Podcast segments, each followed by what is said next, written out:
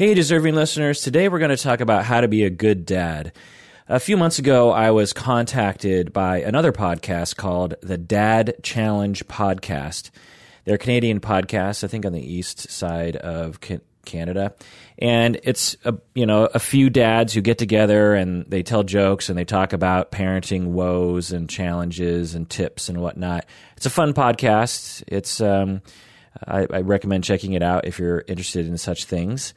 And they contacted me, and I thought, oh, you know, sounds like an interesting uh, podcast to, to, be a guest on. I, I, really didn't know what to expect.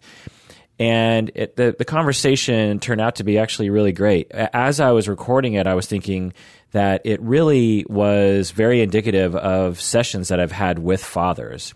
You know, for over 20 years, I've, I've been part of my part of my uh, practice has been working with fathers and how to parent better. And, you know, it's a very nuanced thing. Parenting is extremely complicated. There's a lot of uh, simplistic notions about parenting that are, uh, you know, spouted by so called experts. And when you're at the ground level and you're actually doing parenting in the balance of all the other things in your life, you realize that it's you know it's incredibly complex it's hard every kid is different. And while i was talking with these three dads i, I just thought like wow you know maybe i should uh, share this with my listeners as an example of what a session can look like look like between a family therapist and a father. Because i think they're struggling with extremely common things maybe universal things. And so i thought i would just share that with you now. So let's just go to that uh, that talk. So this is the Dad Challenge podcast. Guys, we're here with uh, Dr. Kirk Honda, and he's from uh, Seattle. And I'm really excited because he's going to like kind of shed some light from a psychologist, or what would you consider yourself, Dr. Kirk? Uh, I'm a licensed marriage and family therapist. So from his perspective, he's going to give us some outs. I mean, just like a professional look at what we should be doing, or something we may not have thought of when it comes to parenting, I guess, is the big one. So, Dr. Kirk, thank you so much for coming on the show. We're really excited to have you. Sure, I'm glad to be here. Awesome. So let's get right to it. Jeff, do you have anything you want to talk about right away? I just want to know uh, a little bit about yourself. So you're uh, the therapist, and you've got a pretty successful podcast. Um, where did you get your training, and uh, how did you come to this point? Sure, yeah. I'm a podcast. It's called Psychology in Seattle. I've been doing it for 10 years. Uh, I've been trained as a marriage and family therapist and as a psychologist. And I also, my main job is actually teaching as a professor at Antioch University, Seattle, where I train therapists how to be therapists. Oh, wow. Cool. That's cool. awesome. So you know your onions, basically. That's what you're telling us. Yeah, as far as uh, my field goes, for sure. Awesome. That's great. Well, I mean, that's, and, when, and as I was searching for someone to come on the podcast, um, I was just I was listening to other podcasters and yours came up like number one in there. So I started listening to your show and it's really really well done. And I love the way that you present your your topics and that you you're balanced in everything that you say. So um, we're really excited to to hear what you have to say here. Ah, thanks. That means a lot to me. And we desperately need help. so for this episode, we want to focus on the psychology of raising teenagers or like preteens because Brent yeah. Brent here. Just so if you don't know, Jeff is to my left. Um, Jeff is a firefighter and he is a dad. How old are you, Jeff? I'm 39. He's pretty old. I'll be actually 40 in a week or wow, two weeks. So and Jeff has two, three kids. He has yep. a 12 year old, 14 year old, and a 16 year old. Girl, boy, boy. And then we've got to my right Brent. Introduce yourself, Brent. Hi, I'm Brent. Um, yeah, I do Brent things. How old are you? I'm 40. and you are in high tech industry? Yeah, I'm in the high tech industry. I work at a company that does uh, consumer wearable technologies, things like that. And I've got two kids. Yep. Um, my oldest is 12 years old and uh, my youngest is 10 mm-hmm. so we're kind of in the the preteen stage of mm-hmm. things thinking about what it's like to be a teenager trying to remember what it was like mm-hmm. and try to apply some of those things. So yeah. Yeah and i'm i'm kind of i'm a little bit different. So i'm 39 i'm a i'm actually a music pastor by trade. And uh, i have four kids. So i have a four year old a six year old uh, a 12 year old and a 16 year old who's almost 17. And so the two oldest boys are adopted. And we adopted them about five and a half years ago. So we've got a big mixed bag here. And so we're just telling you this so you can kind of get a sense of who we are. We're all married, um, healthy marriages, all that kind of thing. And just kind of now we're going to step into you to help us. okay, great. So is it cool? Maybe is it best? And you can you can tell me, you know, the best way to do this. But I thought maybe we'll throw some scenarios at you, and we could tell you like a mini story, and you can tell us maybe, hey, what did you do to what did you do? Like almost let us be in a session with you, and you kind of just walk us through what you would tell any dad coming in with these issues. Absolutely. It's so funny. I was leaving the house uh, to come here, and I've I. But what about six months ago? I banned Fortnite in my house because it was making everyone crazy. And uh, just as I was leaving, my kid was playing Fortnite. So What does that mean? Like making everyone crazy? Like, because like I, my my son plays Fortnite. At least he used to. Guys, he had, he does that that wacky dance thing. But what does it mean when you say like that they're kind of crazy? just obsessed and uh, constantly on it. Any Oh, yeah. any spare time, even not spare time, downplaying it, uh, fighting over who gets to play it. Okay. Uh, attitude when called to come from playing it. All the all the Right, right. stuff you can possibly imagine. If you're on Dr. Kirk Honda's couch right now and you're telling him the, the whole story. Well, shouldn't he be asking me questions? Uh, You're asking yeah, great yeah. questions.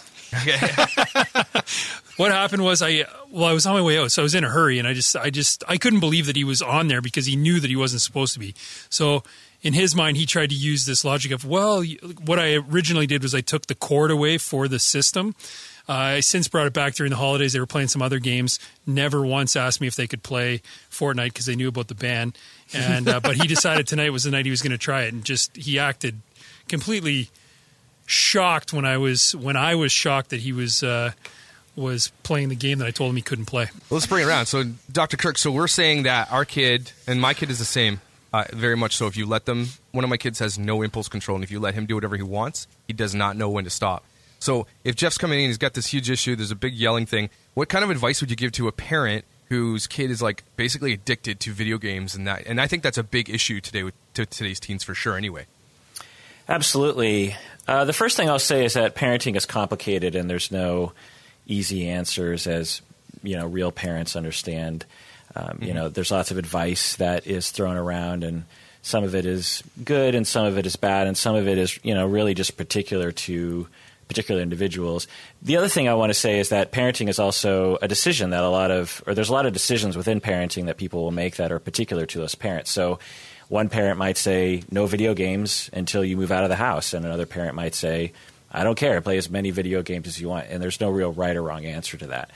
Um, so, so I just want to point that out. But if you've said, Yeah. you know, you know, if you're concerned about your kids and you've seen a pattern of problematic use, meaning that they will uh, forego other responsibilities like school or doing chores or socializing or you know coming downstairs to go to dinner or something, then you know it's a responsible parent reaction to be concerned about that.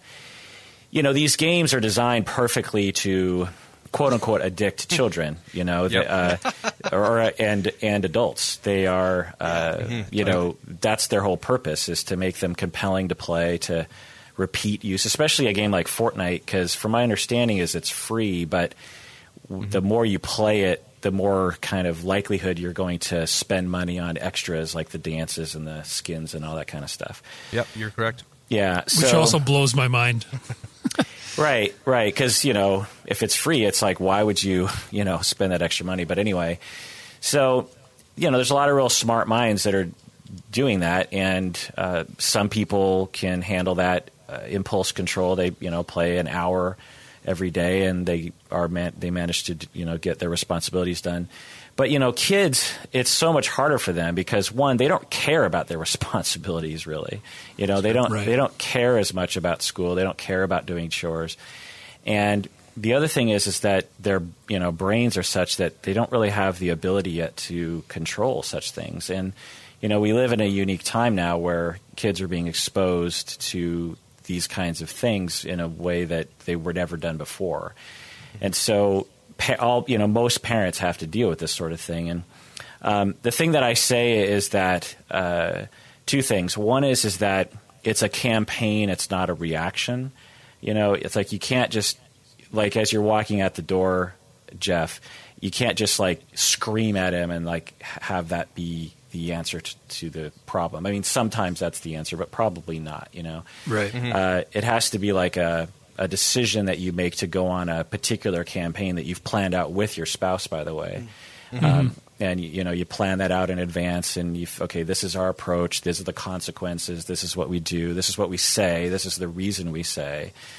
Um, and you enact that campaign and, and you also like try not to freak out when things go wrong you know like i don't know how you felt how'd you feel when you saw that jeff I I didn't I didn't I didn't yell. I don't think. Anyways, he he might say different, but I I probably lectured a little bit more. I was, it was more of a.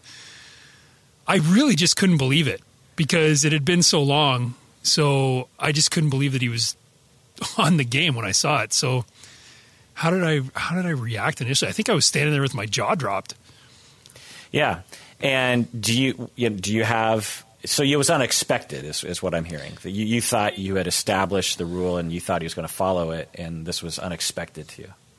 Exactly, and and his and his uh, comeback was, oh well, I thought since you brought the cord back, that just meant basically free for all.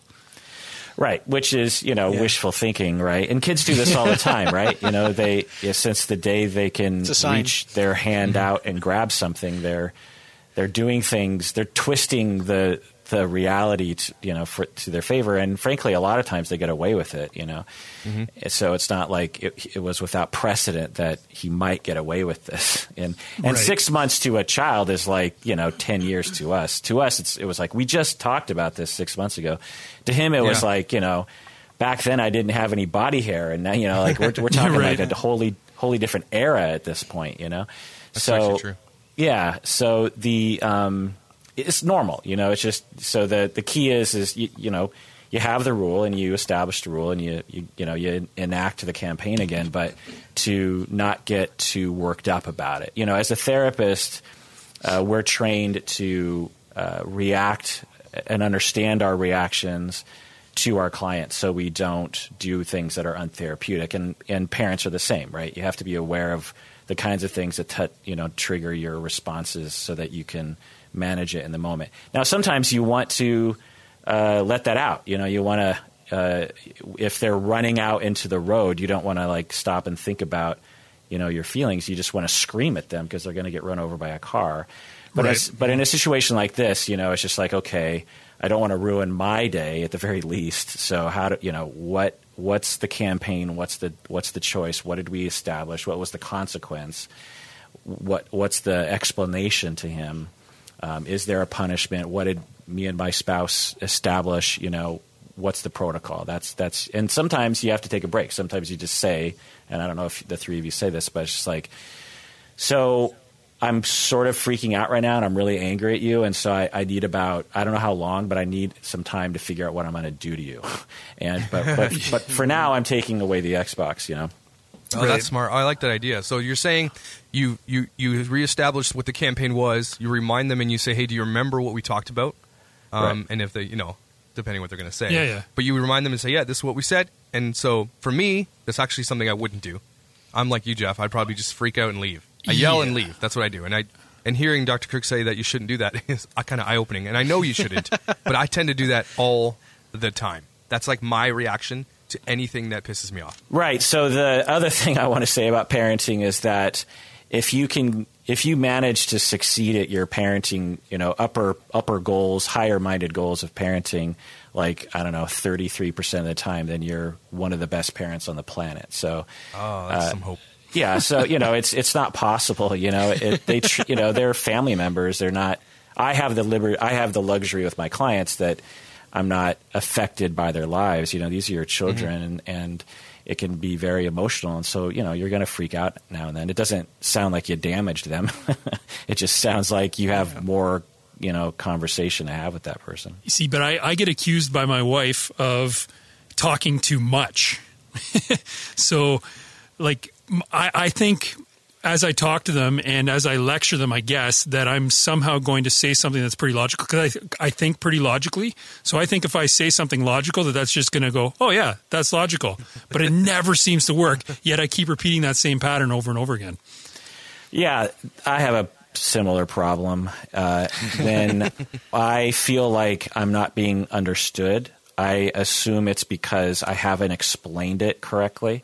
Yeah. And, and so I just so I just keep explaining it, like assuming that at one point this other person's going to be like, "Oh, that's why I can't play," you know, uh, Fortnite. Right. Yeah. Um, that'll never happen. You know, Doesn't your- work, eh? Yeah, Yeah, your yeah, your yeah. your kid is never ever going to really say or think, in all likelihood, I get why I shouldn't play Fortnite. Thank you for your Right. restraint. You know, that's just Man. maybe when he's thirty five. You know, Yeah, until he's in your shoes, right? yeah, exactly, exactly. So is the answer not the answer? So a, a solution or some kind of solution would be to because if that's never going to prevail, if if if explaining something calmly, even like I know this makes sense, and I know you're just doing this, like I'm not saying I'm looking for the magical answer, but maybe some alternate solutions to say, hey, look, we talked about this. Why? Or or when you ask somebody, why would you do that when you know you're not supposed to do that, and they, I don't know, they give you that whole shrug the shoulders, and that makes me more angry. But what are some other ways of maybe approaching it from the side um, to maybe get a response? Well, it is the uh, the foundation for that is the bond. So it, it's important and it's hard with some teenagers, but it's important to have a strong bond that you can, you know, have everything be on top of of that foundation. So. Um, spending good, you know, quality time together as best you can, good goodwill, and uh, because without that bond, the child will likely not be motivated to listen. Um, they're not motivated to even plea, even if they are agreeing with you, they're not motivated to express that. So everything depends on that strong bond, and um, and then from there, uh, you just do your best to explain it. Like, look, you know, pal, here's my situation. And this is just one possible response. I care about you. I love you. I want you to be a successful human being, and um, I don't mind you playing video games, really. But I've seen you when you start playing, it becomes your entire life, and you and you mm-hmm. throw away everything else in your life, and that really scares me as your as your dad, because I you know I just I project into the future, and I just see you at the age of forty five, still in my basement playing Fortnite, and and and that's that's really concerning to me, and I know you don't want that, and it's my job to think about those things, and so mm-hmm. that's why you know I'm concerned about this, and until you can see that, I kind of feel like it's my job to to make that happen, I, and I hope that one day you actually can have some balance around that. You know, there's nothing wrong with playing an hour or two of video games as long as you're getting all your other stuff done. You know, there's a mm-hmm. balance in life. Do you get I like that? You know, and and you know he might sort of shrug and say I don't know, but you just keep repeating that and again making sure that the bond is strong. And you know they love you and they'll listen. They've listened. You know the reason why they speak English is because of you. They they were very they're very attentive to what you do. So I got a little follow up to that. So if you do lay out a nice uh, conversation like that, or, or a nice, uh, what do you even call that, little monologue, uh, which I feel like I've done sometimes, but then when I do get that shoulder shrug afterwards, there's a part of me that feels disrespected. I guess. Yeah, that's I- awful. you know, that's uh, that's awful. That feels you know very hurtful. It's very rejecting. Um, it's not the sort of child you want to raise like that. Um, you know, kids are scared. They they look like adults, right? You know, the little adults, Yeah. but they're scared. They might not know how to respond. Uh, they might be confused. Um, they're selfish. You know, uh, one mistake that I see a lot of parents make is that they assume their teenagers are mature. You know, and Yes, uh, yes. it's just it, they are in some ways for sure, and and some teenagers are more mature than others. But the vast majority of teenagers, particularly the ones that annoy you uh, more often than not, are just extremely immature, and, and they have all these impulses, and they have all these friends that are doing playing Fortnite every night, and they are uh, they have a really hard time, you know, sifting through all that. And again, by the time they're often by the time they're 18, they've kind of figured out it's it's it's not long in your future, but for the time being, you're sort of in the bad zone. Right. Okay. Yeah, so everybody runs into like this kind of zone eventually. Not everybody, but I mean the majority of teens run into this thing. And I'm I'm finding that as my teen gets older, so here's the difference between I mean all of our kids here. Like yeah. we all this is great because I have a teenager who um, is introverted, doesn't talk. And so this brings me to like another question. It's more like um, I've got a teen who hates to hang out with us, doesn't want to go out when we go to the to the market or do something fun. Um, refuses to come upstairs when we have guests. Um, just sit, shuts himself down and sleeps in his room. Um, sometimes he'll come and if there's something that interests him, like if I I make a lot of music, I'm a producer, so he likes to make beats, and he'll be like, "Let's make beats together." Always at the most inappropriate times that I can't help him, but there's only when he wants to do something. And I know it sounds like I'm bitching and moaning here, like a little baby, but it's I'm not. Sometimes I'll just be like, okay, shrug my shoulders. He's not going to come down. He's not going to come hang out, um, and I just let him be what he is. Is there? Is there? Is am I giving him too much freedom to say, or should I be like, hey, you know what? Is there a conversation I can have where I say, we we appreciate when you're up here, um, and it does this, this, and this. How do you navigate that? Like, I know there's so many parents of, t- uh, of teenagers whose teenagers could care less about them, who could who die if they spend five minutes with their parents. Yeah, it's a common problem, and I think it's getting more prevalent as there is more entertainment inside of a child's room. You know, when Yep. we were kids, there wasn't much to do in your bedroom, so you had to do other things. Um, so the it's all in a matter of the perspective, I think, because once you change the perspective, then it changes the solution. So the way you're framing it is he's making a choice to avoid. You know, mm-hmm. it's it's his choice. He, you know, he's introverted and he he chooses to not come downstairs. He chooses to do this, but and that's you know a possible truth. But another possible truth, the one that I tend to look at and find more success with, is that he's terrified. There's something about these activities that you're asking him to do that are actually so scary that he'd rather hurt his dad. He doesn't want to hurt you. You know, he loves you. Mm-hmm. He, do, he doesn't want to. He doesn't want to bother you. He he doesn't want your disapproval for sure. Mm-hmm. But he's so he must be so scared that he uh, acts. Now they'll they'll never say that. They'll never say, "Dad, I'm I'm afraid." You know, sometimes Yeah. they will, but most time they won't. Most time they'll just be like, "I don't know. I don't want to. It's boring. It's dumb." You Yeah. know, and but really, what they're what they're th- experiencing is intense fear, and they might not even be able to identify that because they're young and immature.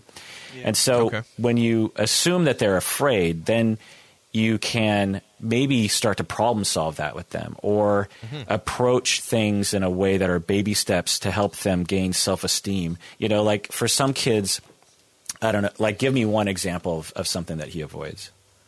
It's funny because you talk about self esteem, but he's like super cocky too. so he's introverted but cocky. But you're right. So let's say um, I've got friends coming over, just hanging out, and they've got a teenage daughter, and they brought they brought her over, and he knows this girl, and uh, I said, "Come on up and hang out," and he just says, "No," literally flat out, "I don't want to," and that's the end of that. And so that was a situation that happened recently. People who exude cockiness are some of the most insecure people on the planet. Uh, Okay. You know, Okay. they they put on that shell. Now there might be some narcissism in there because you know they're children or whatever, but Mm-hmm. uh, I would be very. Uh, uh, I'm I'm quite positive that he is quite afraid, and you know, so in that example, he is projecting ahead. He's like, "Oh, great! I've got to go down there. I've got to." You know, s- everyone's going to be watching me interact with this girl. Um, I don't. I don't have confidence in my ability to carry a conversation or to say the right thing. I've made mistakes in the past. Um, how easier would it be if I just didn't come downstairs? plus, Yeah, what, a lot of sense. plus, what do I get out of out of facing this fear? You know, like I I, I gain nothing Um, and it's just so much safer. And and the you just keep repeating that over and over again, and the more time that elapses, the child builds this narrative and that they are not good at socializing. They're not good outside of their bedroom. They're not good away from the Xbox. And that can't and but they don't know that and they don't express that and they don't think there's anything wrong with that. Um, and then you see them isolate and it's very concerning to parents and you should be concerned. Yeah. Yeah, no, and I think that's that's really good to to if you if you approach it from a perspective of maybe they're feeling this instead of like why why like I always ask why why aren't you this why don't you want to hang out and instead maybe the next question is to be like hey I you know is there anything I can help you with to maybe I mean it sounds like how many people have conversations with their teenager like that hey little hey dude let's chill and let me teach you how to be social I mean you can't do that either No, no. Yeah, uh, it's subtle, right? You know, there's a corny way to do it, and there's a real way to do it. And um, like things that I'll say to teenagers are, you know, I'll just drop in certain words. It's just like, okay, I get it. You might be afraid. I don't know. When I was your age, I was afraid. Or just the other day at work, I got afraid in a situation like that. I get it. It's it's easier to avoid. And he might go like, "No, I'm not afraid." But at least it's like you're introducing this this notion that it's that there's a, a possible emotion and that it's okay. Um, the other the other very easy thing to do is just to talk about your own life. You know, hey bud, you know I just want to talk about last night. We asked you to come downstairs. You didn't come down. Totally cool. But you know I'm worried about you because you, you, you don't do much outside your bedroom. And I again I'm thinking about you in the future. And I I just would like you to have confidence and to be motivated in that way. And I just want to tell you a story. When I was in the eighth grade, um, you know, my the church youth group asked me to go on this trip, and I was I did not want to go. You know, I was just worried about it. I thought it'd go terrible. I didn't know these people. I you know I I was scared. I didn't know it at the time, but looking back, I was scared. Um, and you know, Aunt Mary forced me to go, and I went, and it ended up being this great time, and it sort of gave me confidence in my ability to like mix it up with other kids and um, I don't know. It just felt really good to get out of the house and like make friends and like laugh with other people my age. And so I don't know. I'm, I'll just leave that with you. You can roll your eyes or shrug or whatever. I don't care. But you know, I just I just want to leave that with you. You know, it's it, but you got to keep doing that. You know, it's just like a lot of in and out. You know, it's you know short little Just things. keep doing it. Yeah, Yeah. I like that. That's really cool. Very cool. Brent, you got something? Yeah, sure. This might be a bit of a like a bit of an open-ended or like vague question, but like, you know, uh, what's one of the things that parents of of teens uh, mostly get wrong?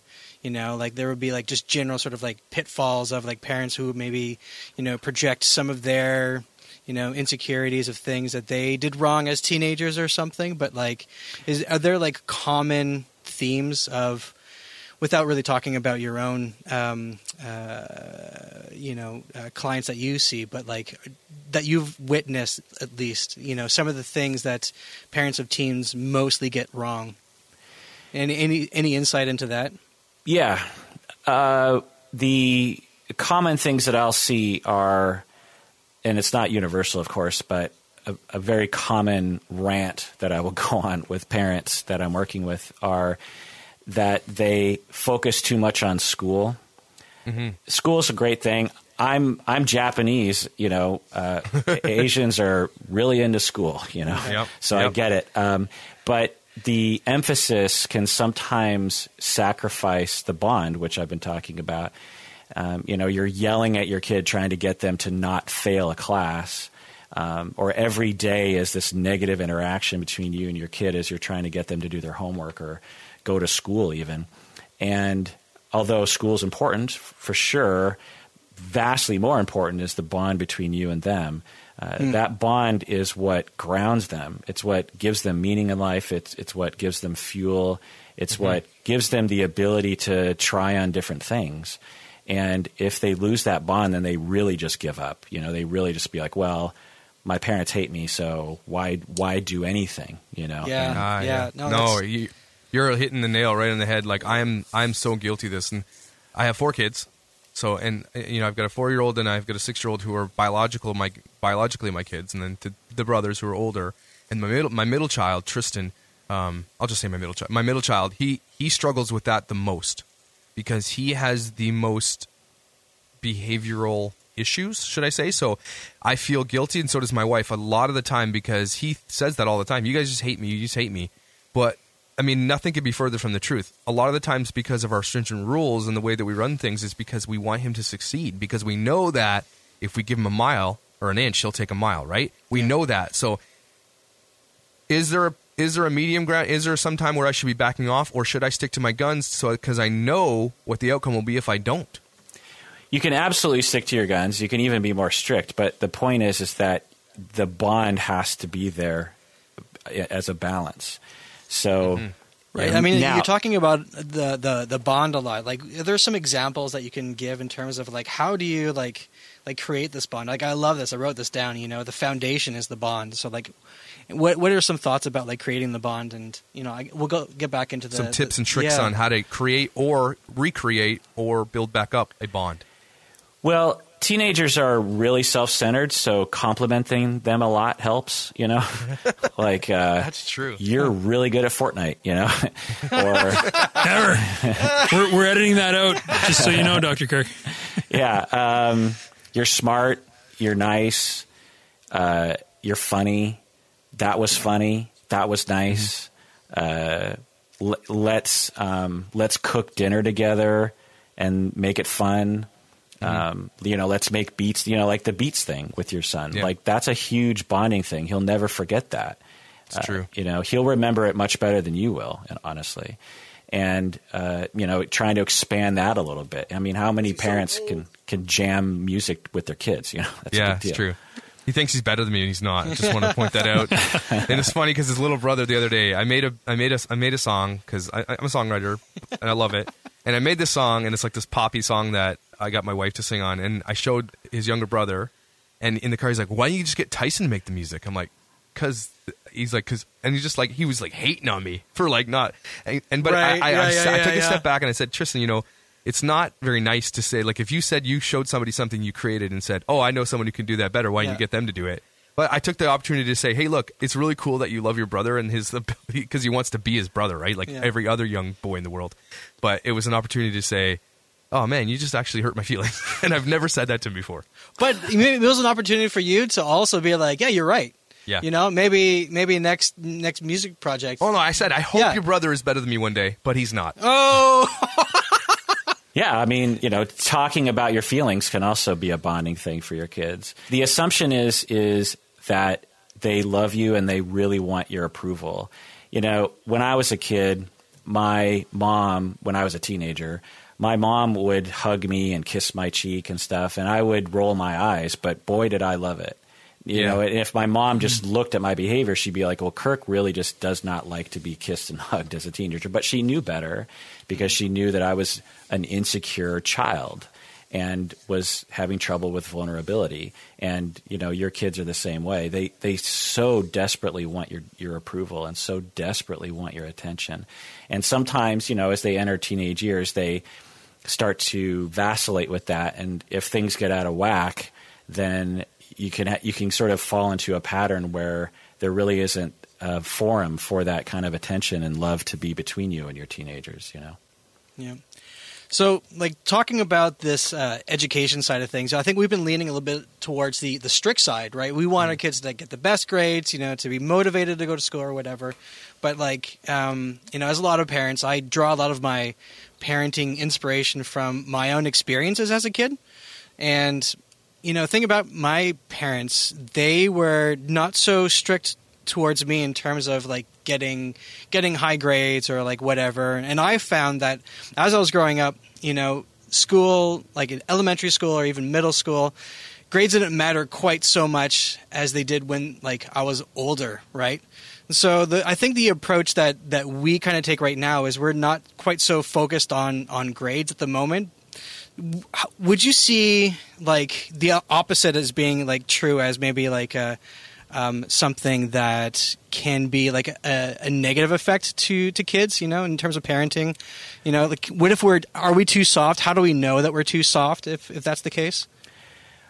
Uh, Uh, sorry, before you answer that, Dr. Kirk, this is a huge, huge question because of the quote unquote snowflake era, where we've created, people say that, I'm not sure you agree with this, or I agree with this, but people have said we have created a, a, a, a block of kids who can't lose, who, who don't know how to lose, who don't know how to say, get, who have never been said no to. Can't and all be this stuff. wrong. How do you know? Um, yeah, can't be wrong.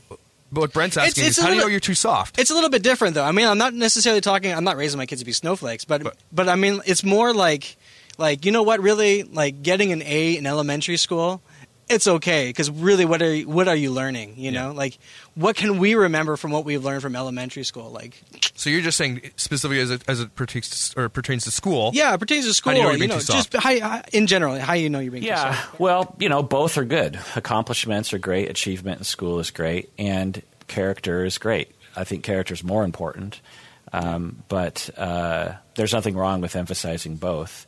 And you know, kids are different. Some some kids you don't really need to do. Among all your kids, I'm guessing one of them is one of those kids where you just don't really have to do anything to them. They just always manage to do the right thing. Um, do any of you have a lucky kid like that? My my Jeff's daughter. uh, no, she's. Yeah. I gotta be careful. She's the one who wouldn't want me talking about her the most. Um, no, I've got one for like school wise who I don't have to say anything to. Right. And So they'll just go and do it all. Yeah. So there are some kids where they're they just know or they have self esteem or motivation, whatever. It's just kind of some people. Some kids are just born that way in some ways, and uh, so there's that. And then other kids, it's like everything's a struggle. And so, so for example, uh, you know, if um, with some kids the situation is is so hard with them for all all areas character school behavior you know drug abuse that sometimes you have to like let go of certain things because you got to pick the most important one you know so it's mm-hmm. it's a it's a case by case basis So it's not wrong to think, hey, I'd rather my kid play Fortnite than get out, be out, you know, getting drunk, getting girls pregnant. that's absolutely a better Oh snap! scenario But I'm saying that's I sometimes justify that in my house by saying, hey, I'd rather than be here playing video games, being all nerdy, Yeah. than out, you know, trying drugs and you know hanging out behind the mall and you know being that type. I'm not saying that those kids are terrible, but I would pr- prefer my kid to not start hanging out like. I think it was different though when we were young. Teenagers didn't have the smartphones and everything else to be connected at all times. They did hang out at the park and at the 7-Eleven. Yeah, yeah. They did all that stuff and Yeah. they at the skate park. And they don't do that these days as much as as far as I see. I don't see that. I don't see tons of kids loitering anymore. Uh, they do, but just at lesser rates. And absolutely, I mean, data shows that kids today are less likely to use drugs, less likely likely to drink, less likely to get pregnant uh, earlier, and less likely to even have sex earlier. And so, uh, you know, maybe Fortnite is part of that part of that reason. Thanks, Fortnite. that should be their, their ad campaign. Your kid won't get pregnant young when she Yeah, plays Fortnite. I don't know. I just. I, I think that one of the things is is uh, going back to the snowflake thing, the era of snowflakes. is do you see a difference right now, um, or do you see this this movement or something that's happening with parents coming in raising kids like that, or are you seeing this? Are you seeing what the world thinks it's seeing as it pertains to people being too easy on their kids?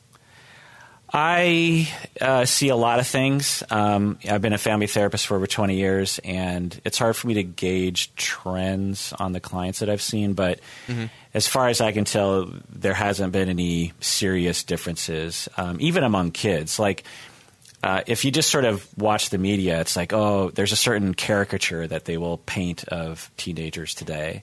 Yep. But Yeah. when I actually talk with teenagers in my office, I find them to have the identical thoughts and lives that I had when I was a teenager, even though they have all these extra technology things.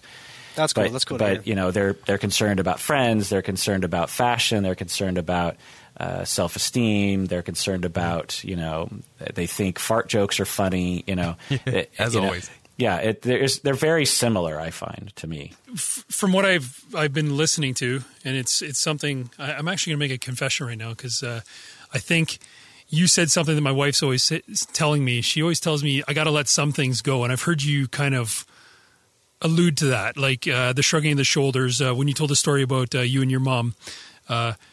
Uh, she she was smart enough to to let it go, I guess. I'm terrible at that, so my, I'm confessing that. Uh, when my wife hears this, she's definitely going to say, "I need to listen to you and her." Were you, how were you when your kids were younger? I would say I was probably better then. I was probably hardest on our first one. Like anytime you would do anything like remotely wrong, I was all over him probably, and it might be the reason why he pushes back against me now.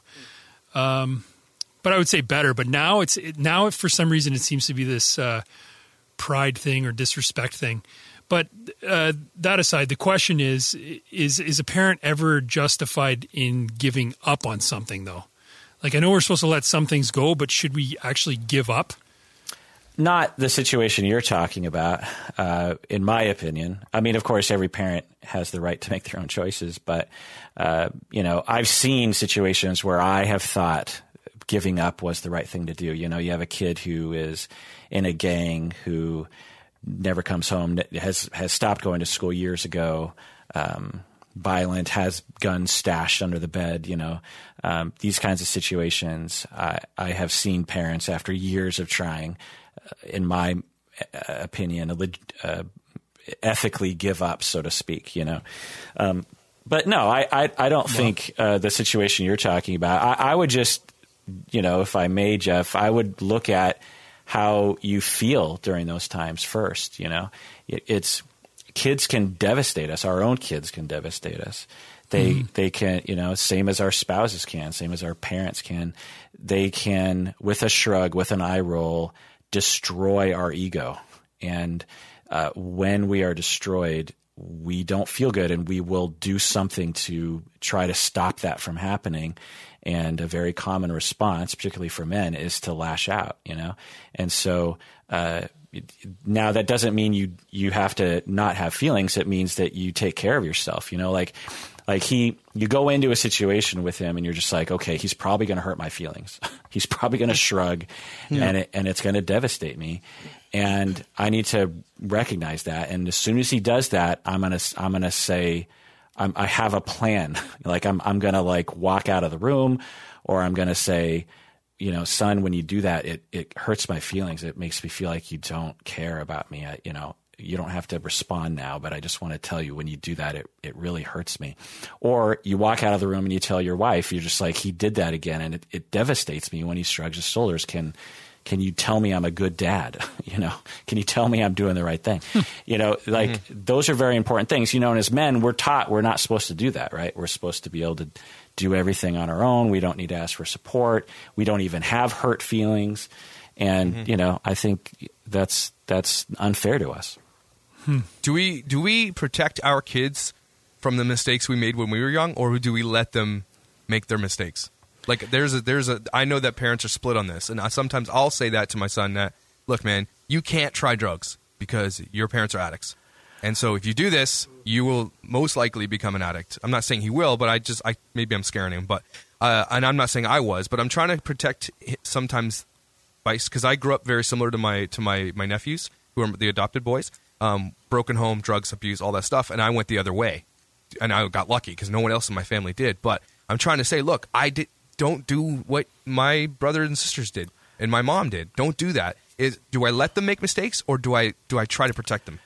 Yeah, well, the question is a bit. Um, let me reword the question because it's letting kids do things, particularly as they get older, is kind of a moot point because they just do it anyway. Right. right. so, so it's a matter of uh, guiding them, right? And I talk. This is another mistake that I see a lot of parents make is, you know, when your kid's five, you don't guide them, you control them. You're, you you say, you are now going to bed. You are now eating. Mm-hmm. I don't care if you're not hungry. I don't care if you're not cold. You're wearing a jacket. You, you know, there's no debate, you know. Mm-hmm. You can't depend on a five year old child to make choices that are good for them, right? Um, when you're crossing the road, they don't want to hold your hand. It's like, you're going to hold my hand. Well, mm-hmm. that does not work when they're 16 because they feel like they deserve, you know, their own autonomy in some mm-hmm. ways. And so at that point, you shift to a matter of guidance, a matter of explaining and and and helping them to understand. For, with drug use, for example, the mm-hmm. best case scenario is you have a automatic pilot that is inside that child's mind that guides them. And sure, they might experiment. You know, it's normal to do that, but they're not going to let it become a problem. You know, and they understand what addiction is. But it, when you exert control, like you are not going to do this, and that's all you do, then mm-hmm. the kid doesn't, you know, they just sort of file that away as like, yeah, parents want to get in the way of all fun, and they they have a lot of right. stupid things that they say. Um, so it's a matter of trying to download your wisdom into them, and you know th- that's a that's a campaign. That's a lot of conversations. It's the long con. Yeah, you know what? Honestly, take them downtown Kitchener and walk them around for a little bit, and uh, see the, stay away from kids from drugs, kids. Is there something? Is there something to be said about that type of parenting where you're like, hey, you see that homeless guy over there, that crackhead? Um, you know, don't do that. I mean, I know that sounds super judgy, and it's really, it is kind of, it is dickweedish. But I'm just saying, um, is there is there something to be said for not necessarily just hey look at that homeless guy, but just to say hey look, do you really want to become like that? Is that is there a danger in that? No, uh, there are there's if it's true that someone has succumbed to addiction for one reason or another and their life has been ruined and you want to use them as an example or they even want to come up to you and use themselves as an example i don't know um, you know that that can work but again it's all about how it's received you know if, if they just hear blah blah blah blah blah then it's pointless right it's all a matter of like how do you speak to them in a way that they get um, mm-hmm. then that's the trick. And as a family therapist who's talked with a lot of teenagers, I can tell you it's a it's an art form. You know, like mm-hmm. the ability to break through that shell, particularly with some teenagers who just flat out refuse to listen to adults. You know, mm-hmm. it's it's a very tough nut to crack. But that's the trick. It's not a matter of like what do I say. It's like what do I say that they receive, that they hear? You know, that can be a very subtle thing. I think important too that as a parent, is possibly to always be getting counseling. I mean, counseling isn't just for those, and therapy isn't just for those people who have it, who don't have it all together. It's for people who have it together, who need it. It's just good. This is why I love this podcast because it's this therapeutic for me. We can tell our stories, we can talk to professionals, we can talk to each other. Um, but that's another thing is that something's going to work, but it's never a bad idea to get talk to someone like Dr. Kirk in his office and say, "Look, I need some I need some advice. I need some pointers. I need you to write down a sentence for me. I need this some and that." guidance, you know? Yeah, yeah. Yeah, I talk with parents all the time. A, a common scenario is is parents will call me up and they'll say, you know, my teenager Johnny is off, you know, off the hook. He, I, he, he's he's skipping school. He's hanging out with bad friends. He's flunking all his classes. So I'm going to mm-hmm. drop I'm going to drop him off, and I need you to fix him. And then and then I and then I say, okay, well, for the first meeting, let's have y'all in the in the room and let's talk about it. And then over time, I, often what ends up happening is I'm only meeting with the parents. Um, okay. Because Johnny doesn't want to go to therapy and doesn't want to talk to me, and mm-hmm. uh, is only with me at best one hour a week, whereas they're with the parents, you know, twenty four seven. Mm-hmm. And so, uh, you know, support, you know, one, and, and then, so there's a lot of venting that can happen in therapy where parents just sort of vent their feelings about their kids. Um, parents come together, they bond together as parents in terms of like, we're in this foxhole together. Mm-hmm. You, you, strategize, you make plans, and therapy, you know, family therapists who are experienced in such matters can have a lot of guidance. Now, like I said, there's no silver bullet. There's no right answer to these things, so it's a lot of trial and error. You know, it's like, well, mm-hmm. let's let's develop this campaign and see how this works for a couple months. You know, and let's let's see how this let's see what this does, and then you just keep responding to what's happening. Very much like e-commerce, which is our past episode, split testing your ads to make sure which one works, and throw all your money behind that ad. That's basically what you got to do. That's right. You take two kids and you you do one parenting style with one kid, you do another parenting style with another kid, and whichever kid you screwed up more, you realize. it, Sweet.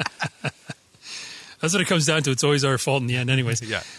Uh, okay, so I got a question. You talk about campaigns. I'm wondering about a campaign on this one. So let's say this isn't actually a scenario I deal with, but some of our listeners maybe. Uh, your teen, your young teen, is uh, sending or receiving nudes on their telephone.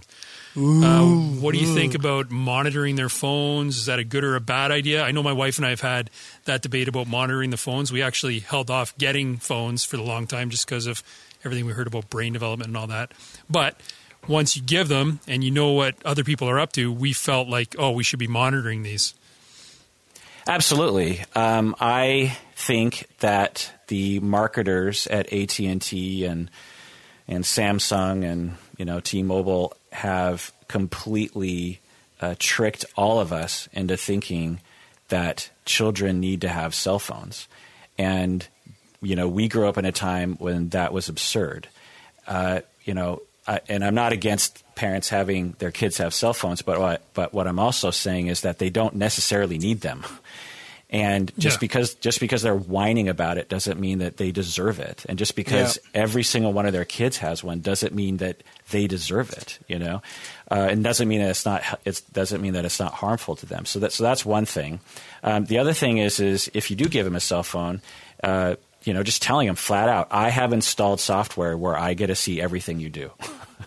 you know, yeah, like right. uh, you can talk to your friends just like you can talk to your friends in the next room. I can hear everything you're saying, but mm. you know, that's just how it's going to work. You know, you can browse the internet, you can look at you know Reddit or whatever, but just let you know like I have I have you know I'm going to be able to see, or you just randomly grab their phone and start looking through stuff. You know, I I don't have any problem with that. Um, again, it's a case by case basis. Some kids there might be so many other problems that that one you just have to let go.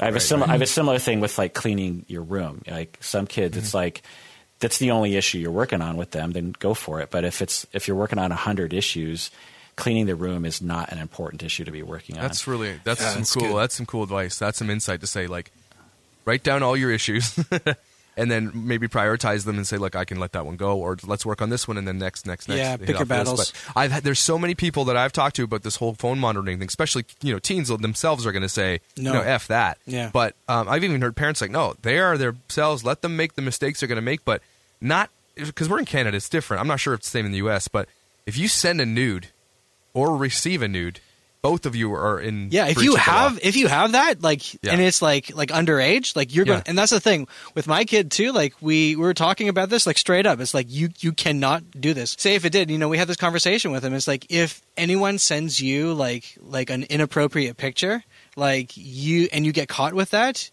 you're going to have a criminal record. Like you're in a lot of trouble right away. It doesn't matter if you guys are the same age. You you have that. Especially if you send that too, man, you're you're passing that around. Yeah, so like that that was my assumption. I'm I'm glad to hear that that there's some truth to that because like, you know, I'm okay to to to lie a little bit to my kids if I instill mhm. some like, you know, good fear in yeah, is it? I mean, that's a question. Is it okay to lie to your kids when it's when it's to when it's I guess for their benefit?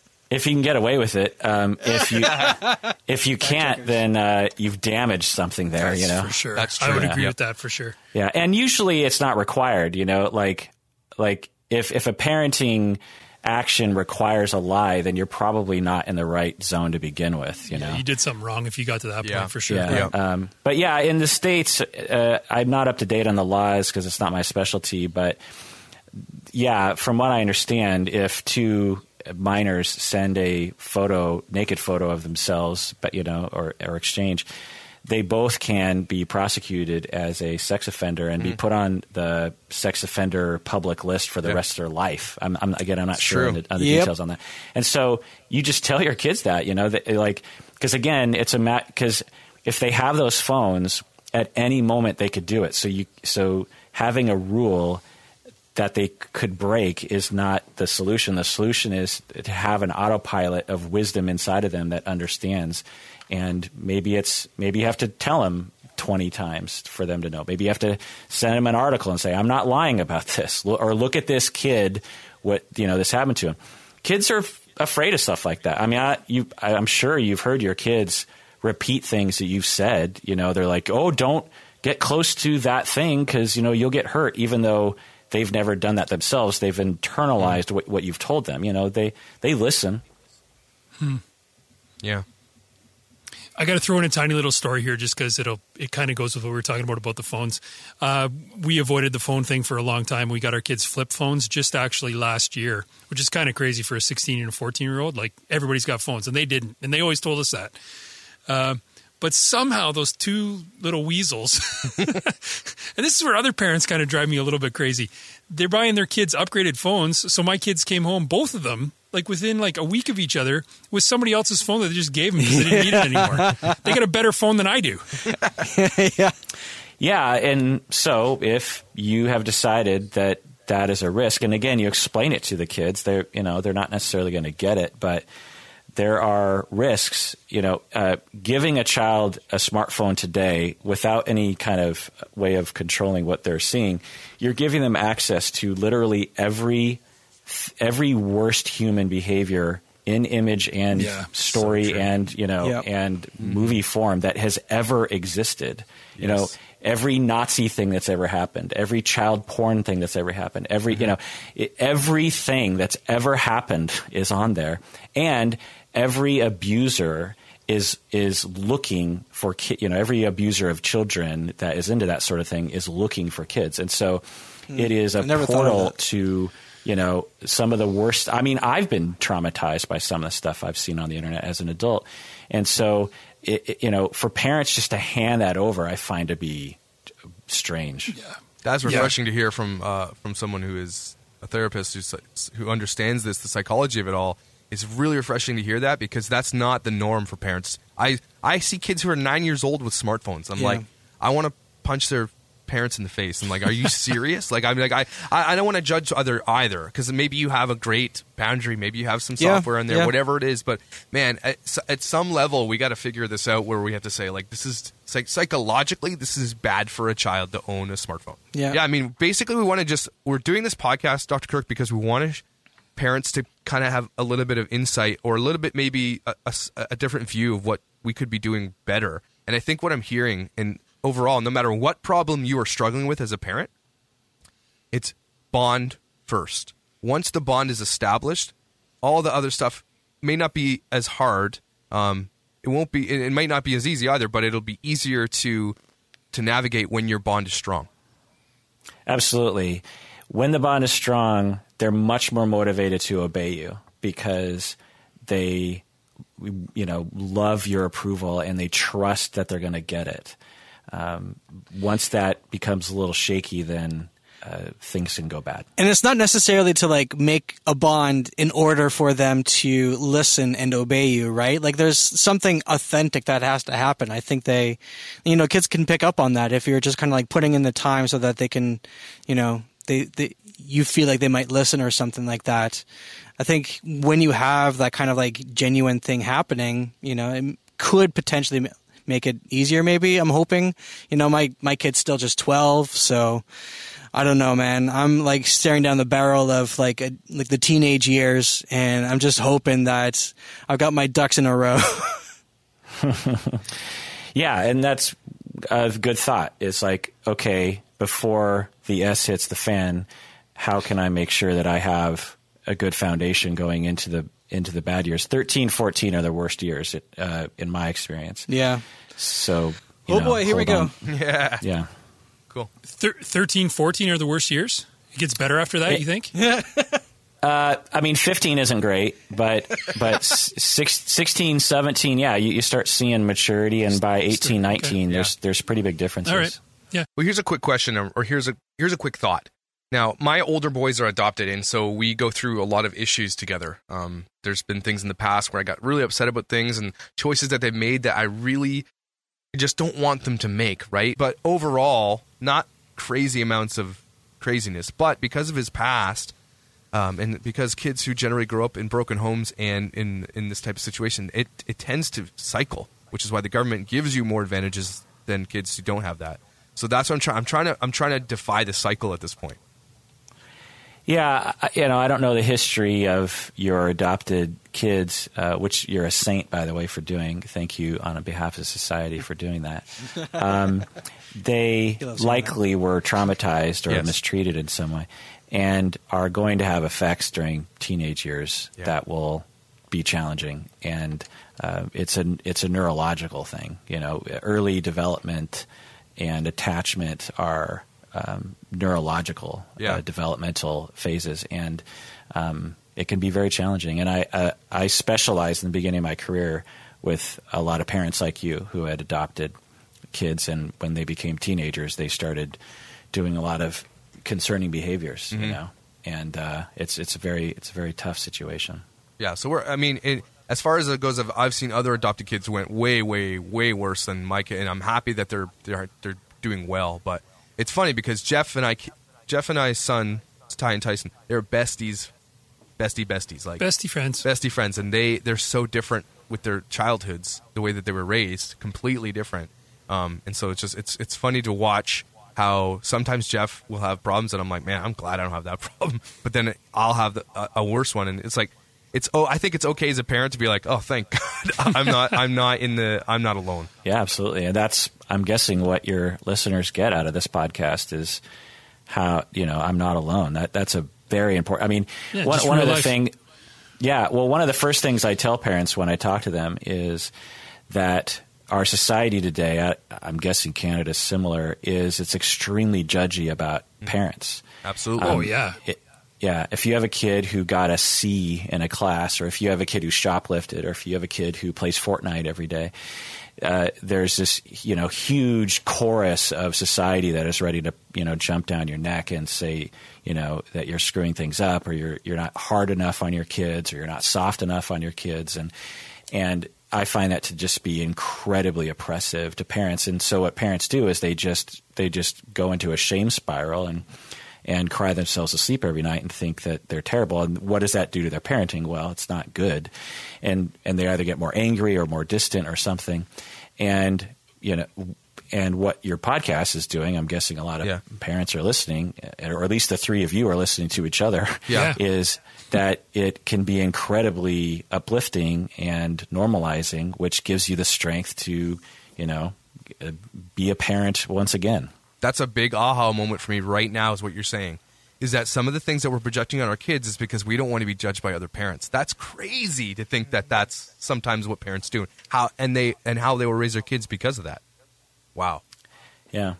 We're all a part of one big system, you know? yeah mm. takes a village Can I actually ask one more go question? ahead, That's yeah. actually something that I kind of want to know. One of my kids, who I feel bonds pretty good, has an issue whenever confronted with like doing something that did upset. Like even if you mildly approach it, uh, the the response is almost to like take off right away and run away from it. I mean, like just around the house too. So like if something happens, uh, like an overreaction, if you question right away, if if that overreaction were to happen, you go, hang on a second, like why are you reacting that way? The the immediate reaction is to then like run away from it, go to the room. Right. So if I'm understanding right, y- the child will have a over emotional reaction like anger or or upsetedness or something, and then you and then you point out like, "Geez, you know, you're I think you're overreacting," and then they run away. Right. Yeah. So maybe ask to do something. So, hey, would you mind doing this? A snotty response back to it. And then, whoa, how come you responded that way? And then take off. Interesting. Uh, do you ever follow him into the bedroom? with a belt. Yeah, I think I've pursued before and, and, you know, to, to again do my logical thing where I would say, Hey, why, why are you doing this? And I tend to actually with this child be a little bit easier and the other ones would accuse me of being a little bit easier. But for some reason I have an easier time talking, uh, even when that child is upset. I don't know why. Um, but I still don't seem like I get anywhere. yeah, asking a child why is probably not a fruitful endeavor. Doesn't work, eh? Okay. Yeah, they're, because uh, they are they don't know why. You know, Okay. they, they they literally don't know why. So you have to help them with that. You know, you, you have to show them the landscape. So you know, you're asking them to do a chore, and then they're like, "God, I don't want to," you know, and and then they storm off, and you're just like, "Geez, you know, what's going on here?" Um, you go into the bedroom, and you're just like, you know, so I'm guessing you don't want to do the chore. No, I don't want to do the chore. Okay. Well, you know, uh, you seem very emotional. It, can you tell me what uh, what's happening for you right now? I don't know, nothing. You know, and you're like, well, you seem angry. you seem very angry at me. Is I don't know. Is and they're like, no, I'm not angry. I'm I'm frustrated or something. You know, and then you're like, okay, you're frustrated. I get it. I'm with you. Um, you still have to do the chore, you know, but you know, I See, get but I don't frustrated. even I don't even I- get that much out of them because they will say they're not angry. They will say they're not this. I didn't do that. I didn't do it. But they I get nothing at the end. That's the part where I because I Well- do kind of want to get to the bottom of it and say, Like, hey, could- what is the emotion you're feeling? Because I can see that there is something, but I can never seem to get to what it is. Can I So interject it's- here? Dr. Kirk, so- do you think that maybe ahead. his kids are saying they're using that as an out because they know that he's probably just going to be like, oh, man. Do you think that there's know that Jeff's not going to pursue them or do anything about it, and that's maybe they're using it as an excuse, or they they they they're manipulating? Well, do they do that every time, Jeff? it seems to be um, no, like every time I, asking them to do something is only one example like it could be over anything like if they if something happened if they were to like drop something they may like run away before something's even said like Yeah, I, I suspect it's an emotional regulation thing. So they okay. they have an experience, and uh, you know he doesn't know what to do, and he's um, freaking out on some level, and his room is a safe space or something, which is fine. Um, and what he needs help with is how to know what's happening for him and maybe not be ashamed of his emotions on some level. Mm-hmm. Right. But but the goal of getting to the bottom of something, I'm telling you as a therapist who is trained on getting to the bottom of something, Right. uh, it, it might take years to get to the quote unquote bottom of something. So, just continue the talk. yeah, you know, just lower the expectations on like what kind of revelations they're going to have. You know, it's Right. not it's not likely they're going to be like, "Oh my God, Dad, you really helped me understand myself. Thank you." You know, they're they're just they're going to be like they're just gonna they're going to resort to what is safe for them because remember they're terrified and Right. and stupid on some level. You know, Yep. they they don't know things yet. You know, and so they some some kids. You know, the one thing I like to tell parents is some kids have never been asked how they really are feeling. Just think about that. Right. Some kids have never actually been asked, "How are you really feeling right now?" You know, tell me what you know, and I'm not going to punish you for. You Yeah. can just tell me whatever emotion you're having, and I'm going to let that be okay. Some kids have never been asked that, and guess what? When you ask them how they're feeling, they don't know how to answer that question. You know, be, one, they might not know. Two, if they do know, they're like, "Well, what kind of landmine am I going to step on with this mm. one? You know, am I mm-hmm. going to be wrong for being angry?" And mm-hmm. so, y- it, baby steps. You know, so the first time you talk to them, you're just like, you might ask a little bit, you don't get an answer back, and you just say back, you're just like, "Well, you seem angry to me," which is okay. You can be angry you still have to do the chore and i'm going to give you half an hour you seem a little upset i'll give you half an hour and if you want to talk about it go for it. He's not going to come and talk about it with you. He's, he's going to huff and puff or whatever. But you've laid a groundwork you know it's a little baby mm-hmm. step. You've introduced this language about anger and emotion and you're a dad that's willing to talk about that. You do hmm. that a hundred times and maybe you, you know the hundred and first time he'll say like yeah i think i'm angry you know and then you do that a hundred more times and then maybe the next time as soon as he feels the anger, he'll be like, "I think I'm angry right now." okay, thank Okay. you for saying that to me instead of running out of the room. You know, It's true. It's yeah. It's the long game. I mean, this is really cool. I mean, as far as uh, we've got, I know we got to wrap it up because it's been so long, but um, maybe it's, it's another episode to talk about how we parent with our wives because I'm different than my wife. Hundred percent opposite the way I parent with That's my not a good campaign, man. It's not a good. I gotta It it build can a it can work. It can work. You just have to have an agreement about it. Good Yeah. cop, bad cop. Yeah. All right. So, uh, Dr. Kirk, thank you so much for coming on the Dad Challenge podcast. We really appreciate your time. And um, hopefully in the future, if we have another psychology question or series, we'd love to have you back on and talk about that if, if you're willing to do that. Yeah, sure. It's been fun, and like I like I said, you guys are doing good work. I'm sure people are really benefiting from you guys. Yeah. You awesome. too, and thanks for the advice. Yeah. Thanks so much. Thank you. Cheers. Okay. That was really cool. Um, I think it's a therapy session. Basically, is what he gave us.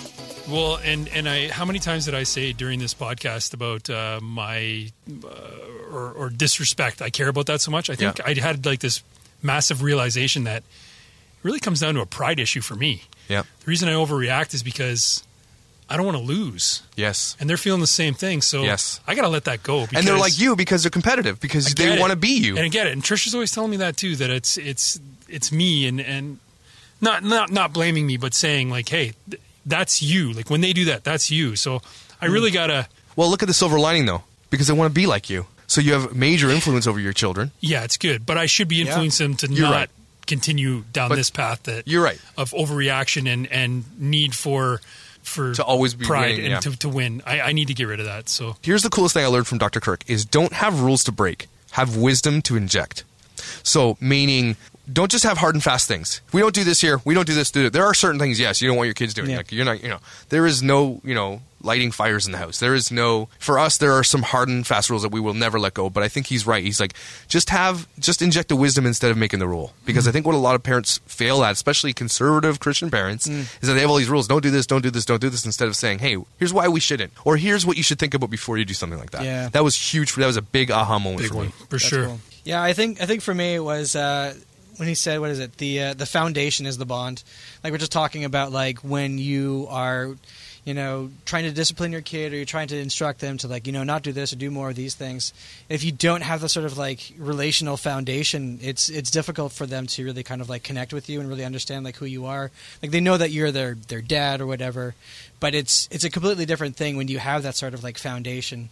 Um, and like the ways that he uh, suggested to to to do that were so simple. Yeah. like not even not even just like hey, you know, make sure every month that you go out, you take them out, you you go, you know, hit some baseballs or whatever. But it was like you know, compliment them, say Mm-hmm. Yeah, nice things about them. That was and like that's like something that can be like really disarming. I, I, would imagine as as a, as a kid. So like it's yeah, I really like that. And I think one of the things I wish I could do better was the bonding thing. And there's one thing I should do better because I have four kids. And the thing I'm sometimes the most ashamed of is that my two younger kids get a lot of touch and love and kisses and like things like that. And uh, my other, my boys don't want it or they say they don't. And so we rarely do. And because, just because, and they're adopted and it's different. They're my biological nephews. They're my blood. And I've known them since they were born, but it's Yeah. just different. It is different. And so the bonding needs to happen differently. So for Tyson, that means I have to sit down and make beats with him. Yeah. I got to sit down with him and be like, man, that's a good beat. And like that's sick. And give him a hug, punch Yeah, him in the nuts you and get- stuff. yeah, you know, he's kiss him in the into- head too. You know what? Kiss I- him on the I- he cheek. would. You're right, and I think they're gonna. He's gonna be like, "Oh, you're such a loser." Yeah, yeah, But yeah, I think you're right. I think you just do it, Yeah. and you just you constantly do. it. So for one Yeah. thing, I if we're if we're challenging each other, one of the things I want to get better at is building my bond and finding something we can do together Yeah. and making that a thing that we do. Like they know it, I know it. That Wednesdays is this day, and we're doing this.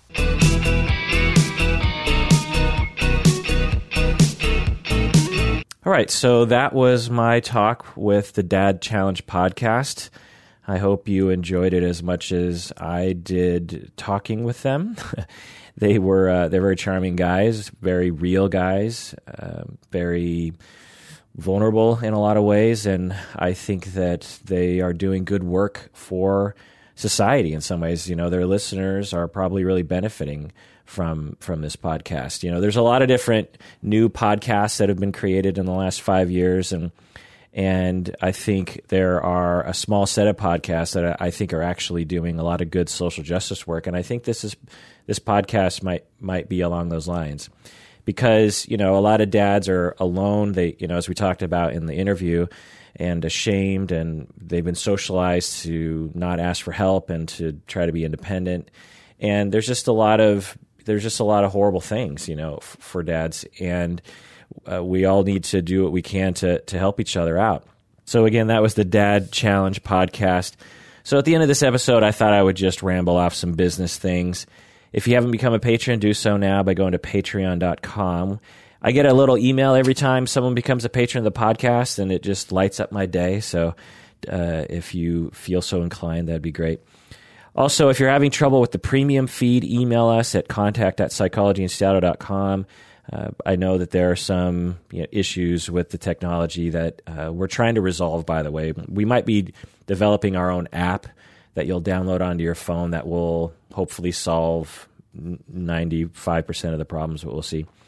Also, buy my book. It's called Multi Role Clinical Supervision. If you're a supervisor or you're thinking about becoming a supervisor of other clinicians, I recommend the book. I, you know, I, I did a lot of research for it. Um, I consider it evidence based because I refer to a lot of research. It's a short read. It's it's not a huge textbook. It I I think it's I don't know 110 pages or something, but and it's a smallish book. So I don't know. I, I find it to be not as horrible of a read as a textbook could be. Also, like our Facebook page if you haven't already, and play our Tuesday Tougher Bluff game. Also, on the Facebook page, I've started to add more polls and discussions and stuff, and it can be quite interesting. Also, join the Facebook fan group. I actually don't go to the fan group because I want fans to have their own Facebook fan group where they can talk amongst themselves and say whatever they want to say. Also, you can tweet Umberto at Psych0Berto. And you can also tweet us. I, I've started using Twitter more and plan to in the future. Um, I also plan on using Instagram more. We'll see about that. Uh, Twitter and Instagram just confuse me because I'm an old man. Also, if you're looking for archived episodes, go to the website. It's the best way to get older episodes. And there are pages on the website that are dedicated to just the premium episodes, you know, the episodes that are only available to patrons. And there's two pages there that have them all there because sometimes people are looking for a very specific episode. And the website, I, I don't know, I, I feel like it's a pretty good way to find an archived episode. It's in some ways it's the only way. Also, we're trying to achieve our next goal on Patreon. So if you know other people who might be interested in becoming a patron, let them know. The next Patreon goal, we're going to offer another scholarship. We're currently offering a scholarship, but this is going to be another scholarship that's going to be $2,500. So, uh, so along those lines, we're at the end of this month, January 2019 is the deadline for the current applications. So if you're interested in applying for the scholarship of $2,000, then please email us at contact at psychologyinseattle.com. Uh, not that, as of this recording, not that many people have applied. So I would say your chances are pretty good at this point, anyway. Uh, we'll see. You know, I, I imagine I'm going to get a lot of applications at the last minute because uh, people want enough time to write their essays. Also, if you're looking for a mug, become a $20 patron. The last thing here, the last few things here are I started working with ZipRecruiter. You know, ZipRecruiter is something you hear a lot of advertisements of on other podcasts. So, particularly if you're an employer. So, if you're an employer and you're looking to sign up with ZipRecruiter, if you could go to ziprecruiter.com slash psychology in Seattle and you sign up through that website, through that link, we get a pretty sizable kickback from ZipRecruiter because I think employers, when you sign up for ZipRecruiter, it costs a fair amount of money.